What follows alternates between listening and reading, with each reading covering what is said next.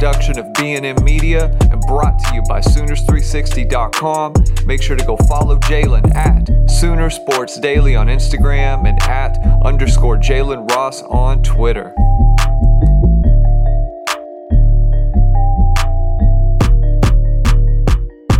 Good people of America, welcome back to the Blitz Period. This is Jalen Ross, and today should be one of our shorter episodes, but you guys know every time I say that, it ends up not being the case. But I say that because there's not really much to dive into this week. Um, we're actually going to have a, an interview up later, which will be a bonus episode, and I think you guys are going to like the guest. He's really close to me. Love him like family because he is family. So it'll be an awesome episode to get into. But uh, today we're going to talk a little bit about the rumors surrounding offensive coordinator Jeff Lebby. Uh, briefly going to talk about OU basketball because I mean I've yeah that's a whole other situation, and then uh, probably a little bit of uh, winter workout stuff, some scheduling stuff, and that should about wrap it up.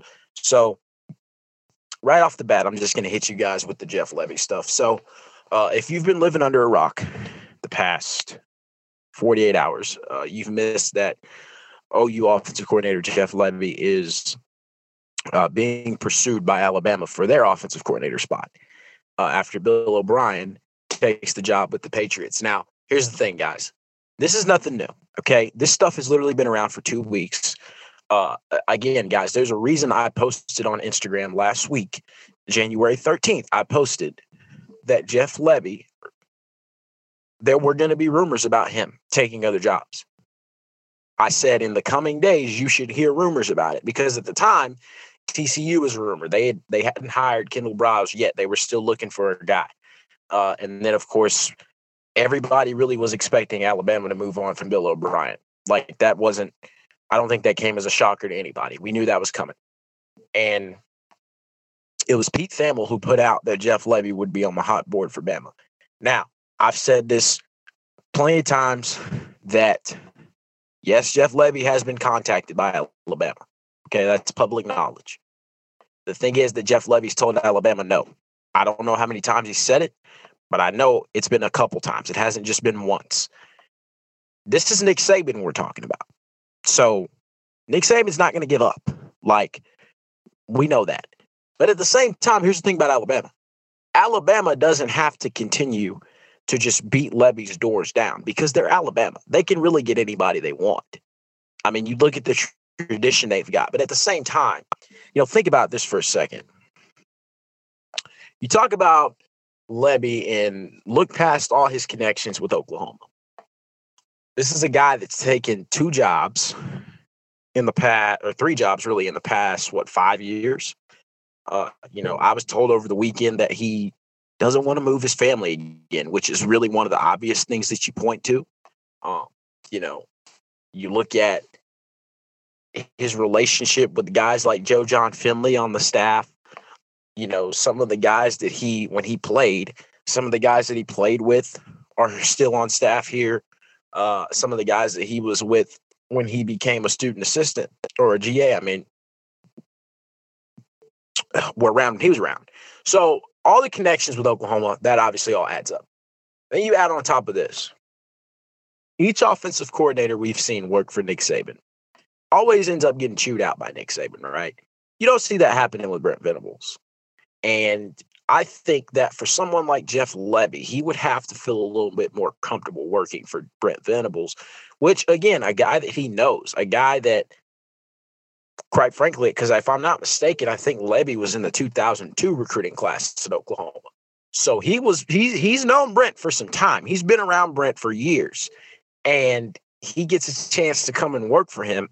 I mean, because this was this was this was Brent's guy from day one. Like, if y'all didn't know this, which you should by now, but if y'all didn't know this, like the day that Brent Venables really got uh, quote unquote accepted the job, which was December 5th, but like the day that it was really out that like he had been offered the job and that he was assembling a staff, the first thing I heard was Brent Venables head coach, Jeff Lebby offensive coordinator. So that was immediately. They nipped that in the bud right there. So this is Brent's guy. If Jeff Lebby feels like Bama's doing some good stuff with what they're offering, Brent Venables is going to fight to the death to keep him at Norman. You can almost bet that because you know what Jeff Le- keeping Jeff Lebby does. Keeping Jeff Lebby also keeps a five star quarterback named Jackson Arnold, who is the future of your program and could be the future of college football. I'm getting ahead of myself, but that could be the case. Like it's all there for the taking. The thing, like you hear this, and shout out to my to my man Eddie Radosevich, who said this earlier. Like it's the cliche thing you hear from coaches every year you know, every coach is going to say we're excited for this season more than any other season. Yeah, that's coaches say that all the time. But when I heard that about Lebby it makes so much sense because look at what he has coming back on offense. You're bringing back Jalil Farooq You're bringing back uh, a Gavin Freeman, who's a really good player. Uh, you've got some really good young talent. I mean, up front, your offensive line is young, but you can see uh, so many flashes up there. Of course, you've got your running backs, which Newsflash: Jeff Lebby likes to run the ball. He's got two great running backs in his backfield, and a freshman in Daylan Smothers, who's probably who who will see the field early on. And then Marcus Major's still in the fold. If he can finally wrap his head around whatever he's doing, he can be a player. Um, and then you look at you know what's coming in with Andrew Anthony, uh, you know, uh, Jaquazi Pettaway, Keon Brown, uh, tight end room. You're bringing in Cade. I'm gonna say Cade McNamara, Cade McIntyre. Um, you know, you've got Kaden Helms in the fold here.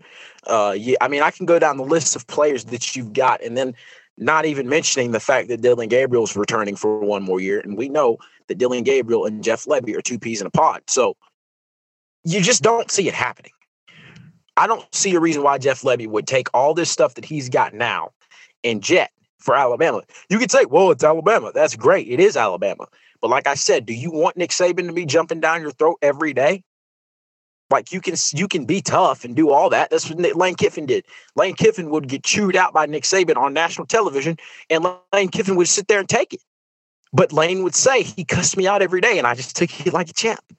But then there are some people like Jeff Lebby. I don't know Jeff Lebby personally, but I know a lot of people that know Jeff Lebby. And the number one thing they say about Jeff Lebby is he's the most laid back dude in the history of dudes. And like, like when I when I look at Jeff Lebby, I've met Jeff before, and when I talk to Jeff Lebby, he's the ultimate like he's a football guy. You can just tell he he eats, breathes, and sleeps football. He's just the dude. Like that's what he is. Because like when I when I had a chance to talk to him, it's like he's got that little southern drawl, that Texas accent, you know, kind of the little slow voice. Uh, you know, when he yells, he's definitely got that. You can hear that just that country in him. Like he's a real chill dude. So I don't think he would want to deal with Nick Saban jumping down his throat every second, every day. Uh, now, who knows? I don't know if Brent Venables is in the meetings saying that, but Brent Venables has literally said, like, he lets Jeff do what he wants. He lets Jeff run the offense. Like, he's going to let Jeff do what Jeff knows works. And Brent will literally just get on the microphone sometimes and say, hey, go back to that one play or go back to this play. That's it. He will never get on the he now he probably will. I mean, it's his first year as a head coach. You could see it down the road. But, you know, playing in all that, it's like, I don't, I just don't see it happening. And for Lebby, another thing is this like, this is just a personal opinion, but I really don't think Jeff Lebby would leave. I don't think Jeff Lebby's leaving Oklahoma until he gets a head coaching job. Like, I really don't think that that's, I don't think he's going to leave OU to take another coordinator job if he leaves Oklahoma, it's going to be for a head coaching position. It could very 2023 very well could be his last year at OU. If some good jobs open up, whether it's a good group of five school, maybe it's a, a mid-major school, a, a good, maybe a, a solid power five school that he doesn't exactly have to rebuild, but a power five school that he can go in, fix a few things, bring in a pretty good quarterback, and go and and right the ship. He can go be a good head coach. His dad was a head coach, if I'm not mistaken. I know his dad was a coach. So it's in Lebby's blood. And I think that, again, I don't think he leaves Norman until the perfect opportunity to be a head coach comes. Now, hey, maybe, maybe what if he turns out like Brent Venables and he just ends up being the guy that he is the best coordinator in football and you just continue to pay him. You give him a new contract every however many years, make him the highest paid OC in the country, if his offenses are doing well and he sticks at Oklahoma for years and years and years. And then maybe like it ain't gonna happen because I think Brent Venables is gonna be around OU for a long time, barring things go the right way. I think he's at OU until he's like in his 60s, maybe, because that's Brent. I mean, he's just you talk about a football guy for real. That's Brent. I'm pretty sure his heart is a football shape. Like that's Brent. You know, being a guy that's worked under Bill Snyder, maybe he decides to, coach until he can't walk anymore. I mean, you never know. But like, if you wanted to do that, and Lebby is the coordinator here for a while, and he goes off to maybe a blue blood or, uh, you know, he I wouldn't say takes over at OU again because I think that Brent's going to be here for a long time. So that would be way too long to be a coordinator. But still, I mean, you never know what could happen. But um, yeah, just shut down all this Jeff Lebby stuff. I don't see it happening at all. And I think if if anything, like I don't really know what Bama could do to get him away. Like you can talk about money and money talks this, money talks that. Like I know somebody said last week uh, you know, we said the same thing about Riley. Yeah, we did say the same thing about Riley. Different situation though. I mean, Lincoln Riley, you know, I okay, I'll just say it.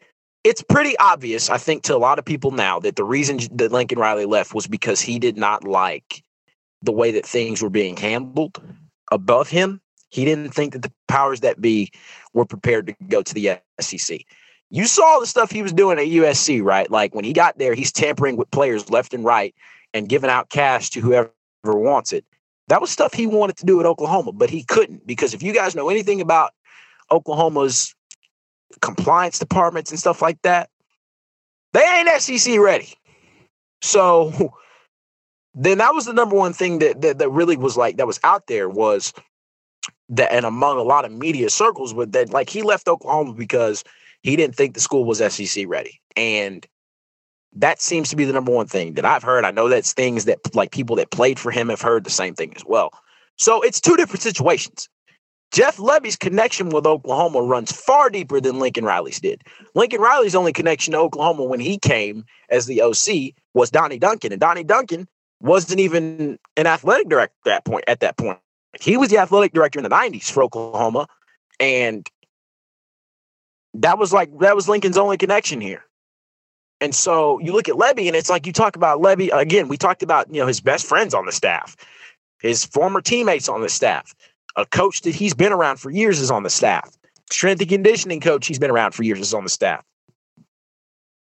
You know, I mean, his quarterback is is still the quarterback that he recruited and watched grow and developed is here a quarterback that he found last year that really was a gem that nobody really knew about. And he turned out to be a five star quarterback, probably the best quarterback in his class. You know, I mean, I don't really know what Alabama could do because, again, I don't think Bama's going to just get into a bidding war for Jeff Lebby. They don't need to. It's Bama. Like, Bama knows they can get whoever. If Lebby says no for a fourth time, they can say, okay, cool, we're done fooling with him. We can go get this guy. We'll go get that guy. I mean, I know Cliff Kingsbury said he's taking a year off, but if Bama calls him, surely he would think about it. And I mean, it. I don't know. I just like here's the positive thing. I know some people have said this too. Here's the positive thing about this. This slightly helps Oklahoma in recruiting because Jeff Lebby can now go out when he's recruiting a guy and say, "Hey, man, like Nick Saban was on my was on my tail about coming to work for him. He was on me four or five times. Like just, just you can hang your hat on the fact that Alabama wanted you.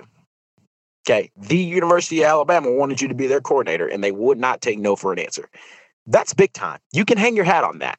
So there's a, there's positives to it, like with the rumors being out there. I just don't think there's anything to it. Like again, obviously they've been in touch. Yes, there's been contact, but I don't think that Jeff Lebby leaves Oklahoma. I highly, highly doubt it. And if Jeff Lebby left Oklahoma, I might just not even like Sooner Sports Daily might not exist anymore. Let's just say it like that because then I would just be done. This because I get it, guys. Like you're a fan base that's been scarred before. Okay, we know that you've been hurt. Like I understand whenever a coach, we know like from this point on, whenever there's rumors about a coach or a player leaving, you're just automatically going to assume all hell's going to break loose and that's going to happen because it's happened already. So I get it. But I just don't think this is that. Like this really isn't that. So uh, now that that's all out the way, final answer: Jeff Lebby's not leaving Oklahoma. Uh, don't believe that's happening at all. And any rumors that you see are just rumors. Uh, because I mean, like if you if you were in Jeff Lebby's shoes and you did want to leave to go to another school and be a coordinator, I'm pretty sure your two choices would be Bama and Georgia, right?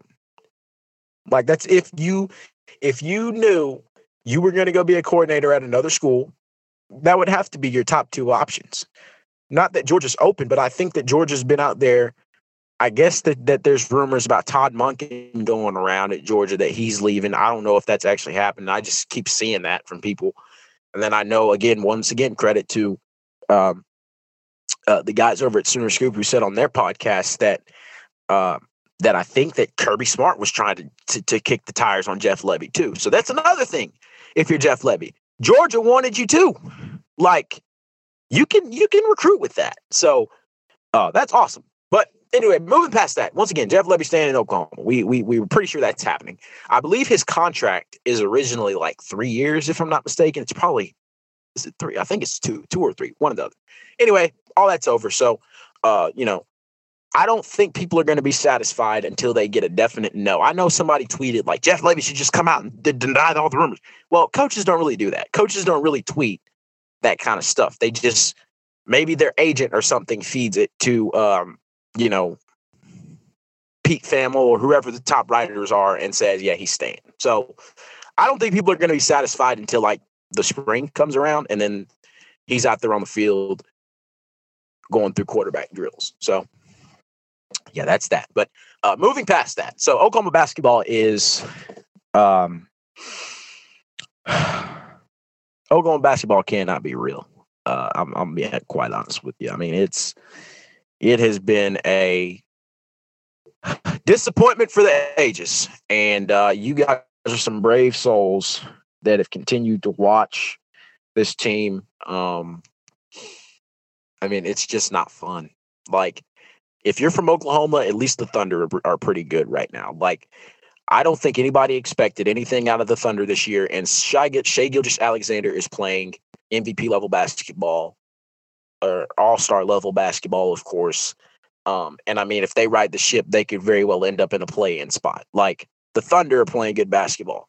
Oklahoma, on the other hand, is looking like they don't know how to play basketball. And it's been sad. I mean, the Groves brothers are just not not what they were last year. Um, you know,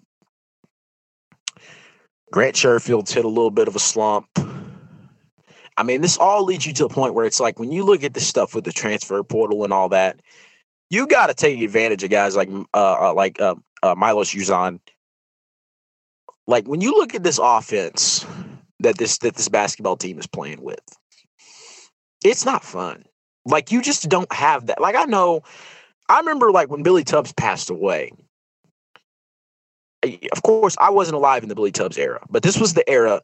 This was like the glory days, if you will, of OU basketball with Billy Tubbs. Obviously, this was the '80s, so like it's it's worthless now. But when you saw people talk about Billy Tubbs basketball, they were talking about teams that were like, oh, they were fast. They got down the court, they scored, they had athletes, they did all this. Like it just made it seem like OU basketball was like the thing. Uh, you think back to that team that Lon Kruger had in 2016 with Buddy Hield and Isaiah Cousins, Ryan Spangler, uh, Khadeem Lattin, Jordan Woodard. Uh, uh, I mean, I could go down the list of players that were on that team that were really good. That was a great time to be an OU basketball fan because that was the days where you were competing with Kansas. I mean, goodness, these dudes went into three overtimes with Kansas at Allen Fieldhouse. Like, that was a squad. Problem is, they ran into Villanova and got kicked out of the stadium. So, you know, forget about that. But like that team was really freaking good. And that offense was awesome. You know, even during the Trae Young years, it, they weren't that good, but Trae Young made Oklahoma basketball worth watching because he was just so damn good. You wanted to watch this kid play. And that year, they got bounced in the first round by Rhode Island. So, like, Trae Young was the only player on that team. I think I don't. I think Jordan Woodard was on that team too. I don't remember, but uh, I mean, like Trae Young was the only guy on that team, and Rashard Odomes and all those guys. Since then, it's just been like, and I mean, I can't forget like even Lon Kruger's final year. That was a pretty solid team. Austin Reaves, you know, I mean, that was a that was a solid foot basketball team. Problem is they ran into Gonzaga, and you know, yeah, But you look at it now and it's like it's just not fun to watch because there's nothing offensive. You play in the toughest conference in basketball. And even when you move to the SEC, SEC basketball ain't bad either. Because guess who's coming to town this Saturday? Alabama. And Alabama could very well end up being in the Final Four this year. Like they're playing really good basketball right now. Despite all the stuff that's been going on with them off the court, they've been rolling. Nate Oats and his team have been humming. They got to come into Norman. You know, we do all this complaining about, you know, how the crowd and the student section sucks and all this. Guys, like it comes down to this. Yes, I think the venue matters. The Lloyd Noble Center needs to go. Okay, we all know that. It's historic, it's awesome. Well, used to be. It's historic. That's great, but it needs to go. You need a new arena. I don't think anybody disagrees with that. At the same time, if you want people to show up for your games, get better. Start actually making people want to come. Because when you get into these close games, and then when when a game gets down to nut cutting time and you just disappear, nobody wants to come watch you play. Like, listen, you cannot sit there and say, "Oh, we need." You can sit there and say, "We need the fan support, we need this, we need that." But at the same time, it's like you ain't gonna get it if you're playing basketball like this. Like when it's self-inflicted, it's different if you're a team. If you're like football, now here's the thing with the football team. Football team did have some self-inflicted stuff, but at the same time, football also had these moments where you just knew this team is not good enough. But that stadium was packed every Saturday because sometimes they made it worth watching. Basketball is just like, dude, what is this? There's nothing here that makes you want to come watch. Because with Milos Uzan, it's like if you're going to continue to play this level of basketball that has no creativity in the offense, he ain't to be in Oklahoma much longer. Sam Godwin, shout out to Southmoore Sabercat legend Sam Godwin. He's been a solid player this year. I don't even think he started. I didn't even watch the TCU game because I knew how that was going to go, and you saw how it went. And I proposed the question on my count: Is it time to have the uncomfortable conversation about Porter Moser? Look, I like Porter Moser. Porter, Porter, I like Porter Moser. But honestly, like I think the clock's ticking. To be honest, because like if a, if you if next season if you miss a tournament again or you don't do anything worth a squat, he's gone. No no ifs ands or buts about it. But even after this season, you have to question like if you continue to play like this, if you go in there and get your teeth knocked out by Bama, like if you can compete with Bama, like here's the deal. The number one deciding factor in the Bama game is going to have to be the atmosphere. But who's going to want to come? Like, I know there were people in the student section that were triggered about that one kid that tweeted that, oh, you student section could never do what Kansas does. It's the truth. But most of that's not even them. It's just the fact that the team's not good enough. Like nobody wants to support that. Now, I'm not saying you don't need to be a fan. And like, of course, I'm going to continue to be a fan. But at some point, you have to wonder, like, what what is it? Do you need to talk about Porter Moser? I don't think he needs to be fired right now.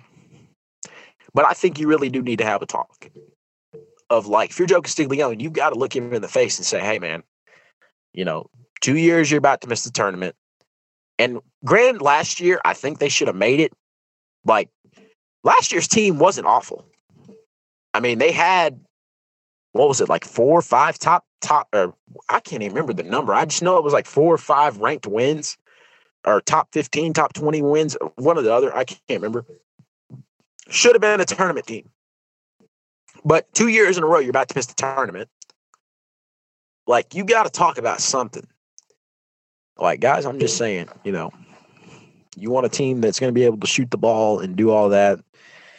Maybe you need to give Kellen Sampson a call and bring him home. Anyway, uh, yeah, I mean, OU basketball has just just been confusing. Uh, it's been a world of, you know, I mean, like, who really knows what to expect anymore?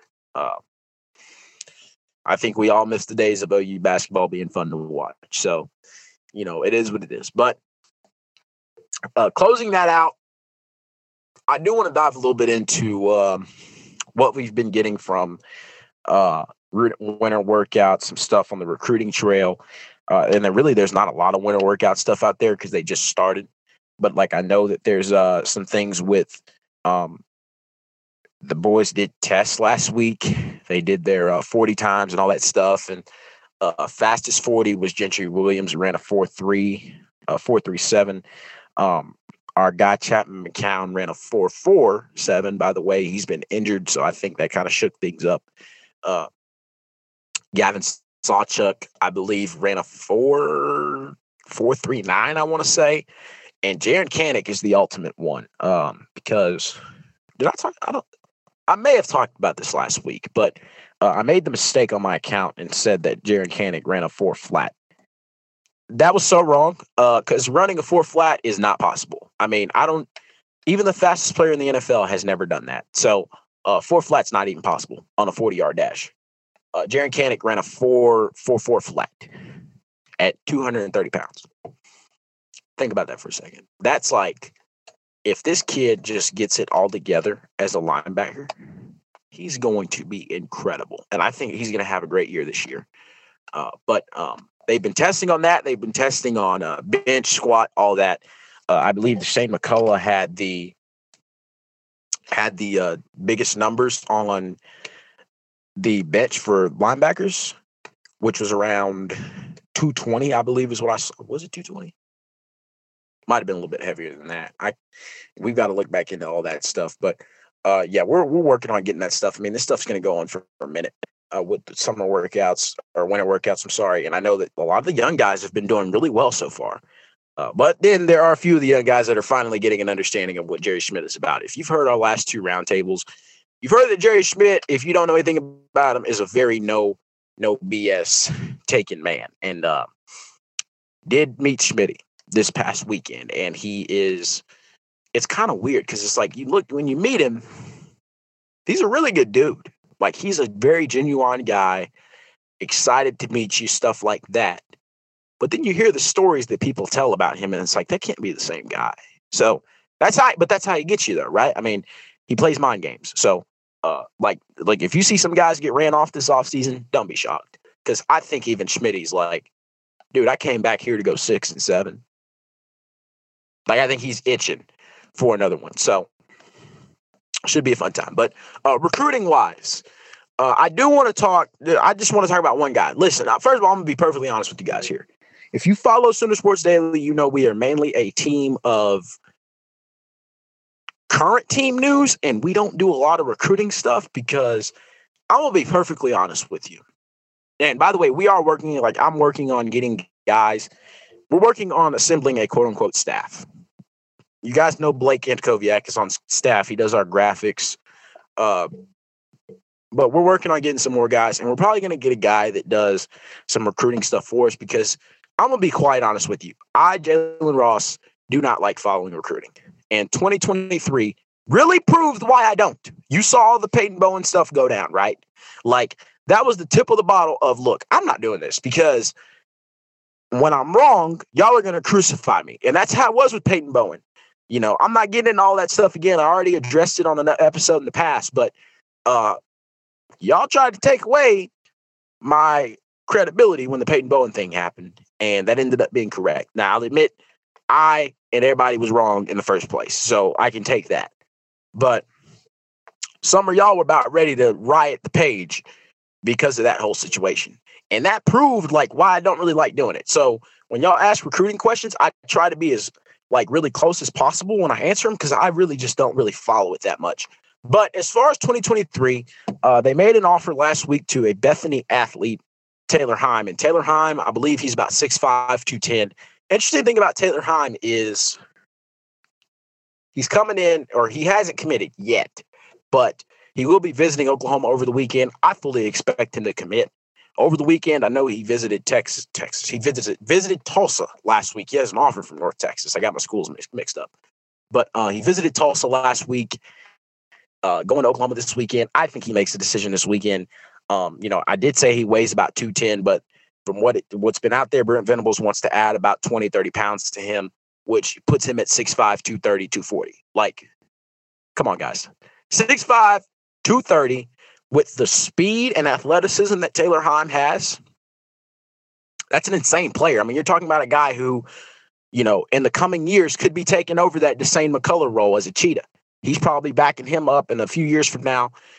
He can be a really good player. Like, I'm not going to say the guy's going to win the Butkus, but once he like fully develops, you're looking at a guy who can be a player. he can be a contributor because I mean the kid's an unranked, unstar guy from Bethany, Oklahoma, and you know you're battling essentially two nobodies when it comes to Oklahoma, or that come with, with two nobody schools in a class with Oklahoma. Now, not, not not saying Tulsa's a nobody, but like compare that to Oklahoma. That's two different schools, obviously.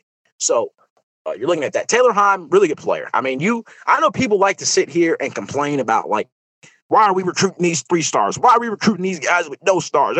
Guys, I'm putting it to you like this: coaches don't care about stars. Okay, like the stars is all that stuff is what gets the fans riled up, and it's for that. Like coaches don't really go, they're not looking on 24 7 rivals like we are and saying, oh, this kid's a four star, let's offer him.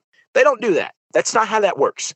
They watch the tape, they go on very in depth analyses, they do all this stuff, and they watch. You know, I, well, I already said watch tape. They do all these different evaluations, is what I was looking for, and they make the offer. Like at PJ Adebawore. PJ Adebawore was a guy who was a, you know, kind of a nobody four star, nobody really talked about. Oklahoma got in on him. That turned out to work really well because he's a five star guy. He's been in the top 10 for uh, on3.com. I don't know where he, I think he's in top 15 for two four. Uh, sorry, top 15 for rivals, I believe. I mean, he's he's making waves. Um, Jackson Arnold, as I mentioned earlier in the episode, was a four star guy that I hadn't even heard of, and then he turned out to be probably the best quarterback in the class. So their evaluations have proved to be really good. Now, I mean, obviously it depends on what they do on the field, but as far as what like what where it's stacked up with everybody else, they've been pretty nice. Brent Venables is different in the way that this is a guy who wants football players. He don't want pretty boys. He wants football players. Taylor Heim is a football player. Isaiah Simmons was a football player. Isaiah Simmons was a three-star guy. Guy ended up being a Butkus Award winner and a solid player in the NFL right now. So Brent's looking for guys that just want to play. Like that's the beauty of it. So Taylor Heim's one of those guys that you look at and you're like, yeah, he he he can do something. He can be something special once he's gets the proper coaching. Because again, another shout out to the Sooner Scoop guys for uh, my man Josh McCuistion for talking about this earlier. He was talking about this with Kevin Wilson, like how Kevin Wilson, you know, when he was at Oklahoma, that was kind of his thing. He had guys at Oklahoma that were and it, by the way, Kevin Wilson, the head coach at Tulsa now, for those who don't know, but when he was at Oklahoma, he would go out and find those big athletes. And sometimes those guys ended up, sometimes those guys ended up moving around.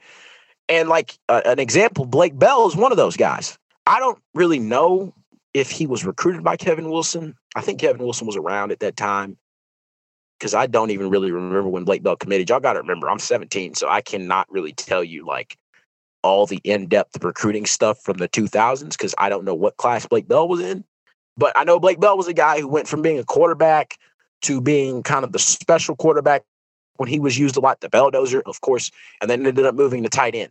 And now he's in the NFL. I, I don't know if he's still in the pros, but I know as of recently he was in the pros uh, with the Chiefs at tight end, and he actually played a little bit too. So he did his thing. But uh, Taylor Heim's one of those guys that, like, you're going to start seeing these guys in the coming years. I mean, you look at, like, think about this even, like, from the walk on standpoint. Heim was offered a scholarship, but the walk on guys, like, uh, there was a there was a walk on commitment earlier today. Eli Merck out of uh, D.W. Daniel High School in the Clemson area, which is where Brent Venables' sons played high school football. Uh, 2023 guy, of course. This is a guy who broke records at his school, and broke all of DeAndre Hopkins' records, by the way.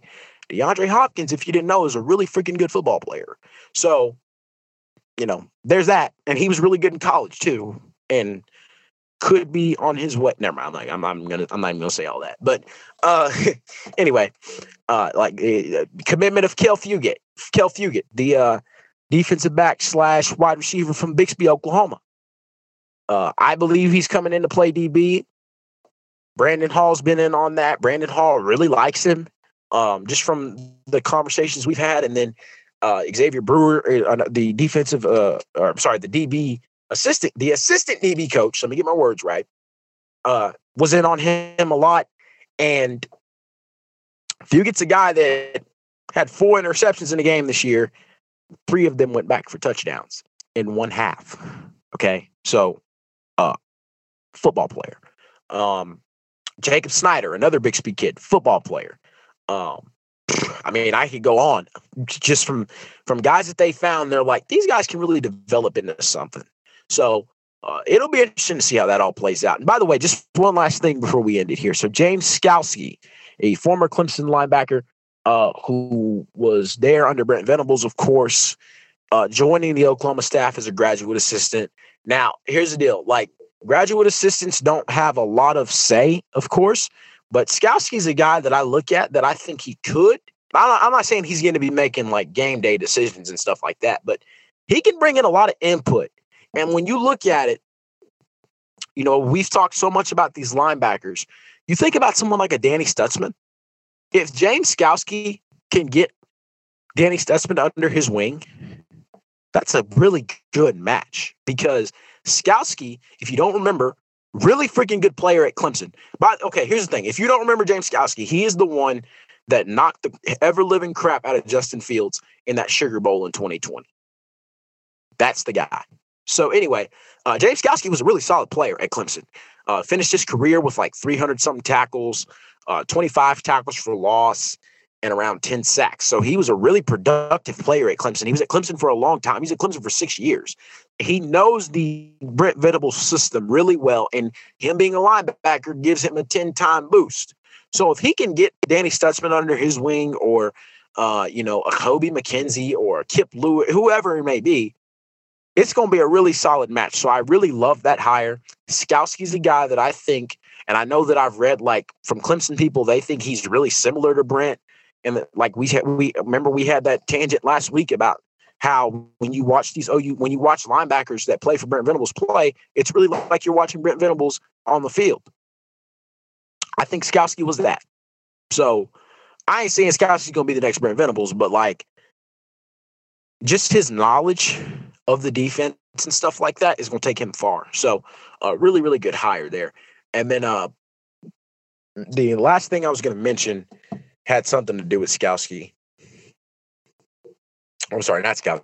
It had something to do with uh, the staff, but uh, really, there's nothing there anyway. So, uh, oh, oh no, no, no. I'm sorry. I'm sorry. I'm sorry. I messed up. It was Skalski related. So, uh, Skalski's father played at Oklahoma under Barry Switzer in the 80s, and um, unfortunately, his father passed away a few years back. But uh, yeah, I've seen a lot of Clemson people say that he's very similar to Brent, kind of in his just his background and stuff like that. Because I, I think he may have walked on it. No, he didn't walk on it, Clemson, did he?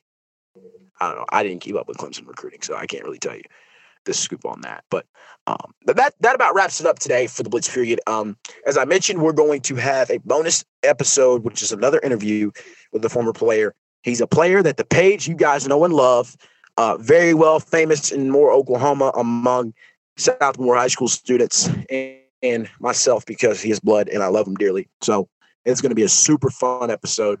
But thank you guys once again for listening. You know the rules. Leave a rating and review. Share it with your moms, your dads, your uncles, your cousins, your your your mother. Uh, I already said your moms. Uh, your your your son's mom, your daughter's mom, anybody, your uncles, aunts. I don't care. Your next door neighbor, uh, uh, babysitter, whoever. Just get the listens up, uh, and and we'll leave it at that. So, um, yeah, thank you guys once again for tuning in today. Uh, follow the rules. Follow us on Instagram at Sooner Sports Daily, Blake Ant Koviak, and on Twitter at underscore Jalen Ross. And we will see you guys next week.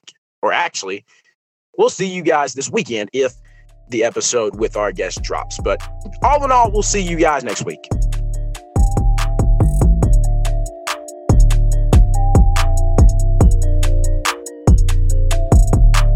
The Blitz Period with Jalen Ross is brought to you by Sooners360.com.